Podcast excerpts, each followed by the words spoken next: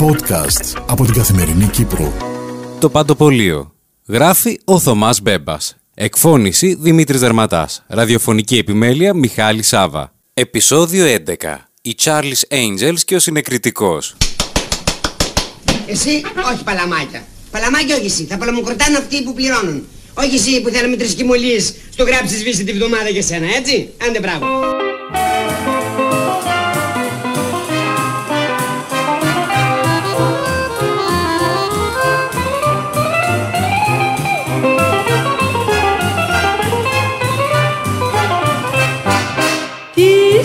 Σημασία έχει αυτό. Αν είμαι φτωχαδάκι Και εσύ αν είσαι πλούσια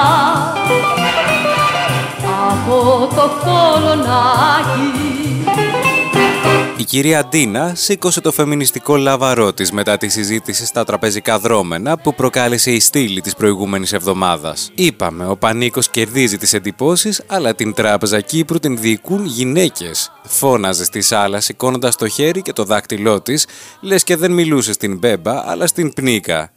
Η επιτυχία του ομολόγου της Τράπεζας Κύπρου πιστώνεται εν μέρη στους Charles Angels της Τράπεζας Λιβαδιώτου Κυριακίδου Παύλου. Πρόσθεσες σε αυτές και την πανταχού παρούσα Άννα Σοφρονίου και θα καταλάβεις πως οι γυναίκες φορούν τα παντελόνια εκεί. Ψάχναμε για Κύπριους άντρες τραπεζίτες και μας προέκυψαν γυναίκες μαστόρισες.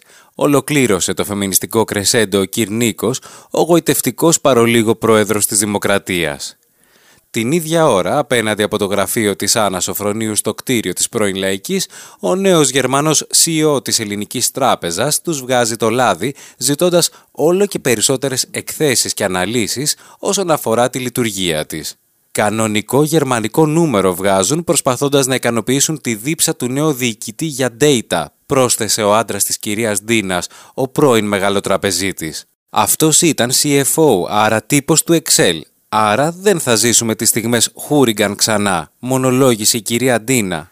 Ο Τζον Πάτρικ ζητούσε από το Πραλίνα στη Στασικράτους Chateau Margaux Vintage 2003. Περασμένα μεγαλεία, συνέχισε να μονολογεί η κυρία Ντίνα.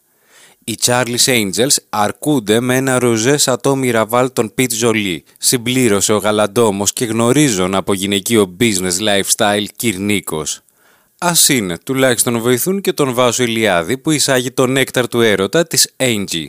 Χάσαμε τον Τενήρο, φώναξε ο κότσος, ο μάγειράς μας από την κουζίνα. Θα ερχόταν για τα γυρίσματα της ταινίας του λογοθέτη στην Κύπρο και διαβάζοντας τη συνεκριτική του γενικού ελεγκτή του Ζίου Ζήτσου, ακύρωσε τη συμμετοχή του. Φώναξε με δραματικό τόνο ο κότσος.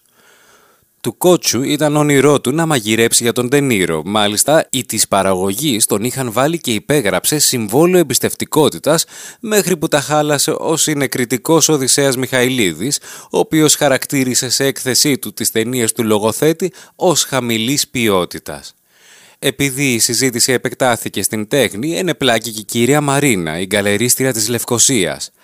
Άκουσα πως η ταινία Man of War του λογοθέτη θα στοιχήσει 37 εκατομμύρια και θα ξόδευε τα 12 στην Κύπρο, συμπλήρωσε η κυρία Μαρίνα, αναλύοντας το φαινόμενο B-Movies ως ειδήμων της τέχνης και επιχειρηματολογώντας πως η Μάλτα από C-Movies ξεκίνησε για να πάει μετά από χρόνια τον Gladiator να γυριστεί εκεί.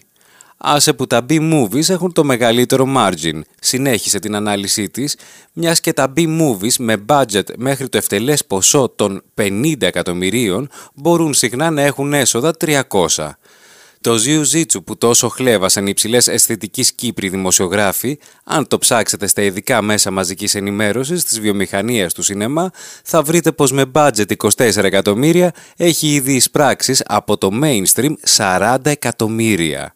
Ένα «ο» αφέθηκε να βγει από τα στόματα των παρευρισκόμενων, οι οποίοι παρακολουθούσαν το αβυσαλαίο ντεκολτέ της γκαλερίστριας κυρίας Μαρίνας να πάλεται, καθώς ανέπτυσε τις γνώσεις της περί Hollywood. Podcast από την Καθημερινή Κύπρο.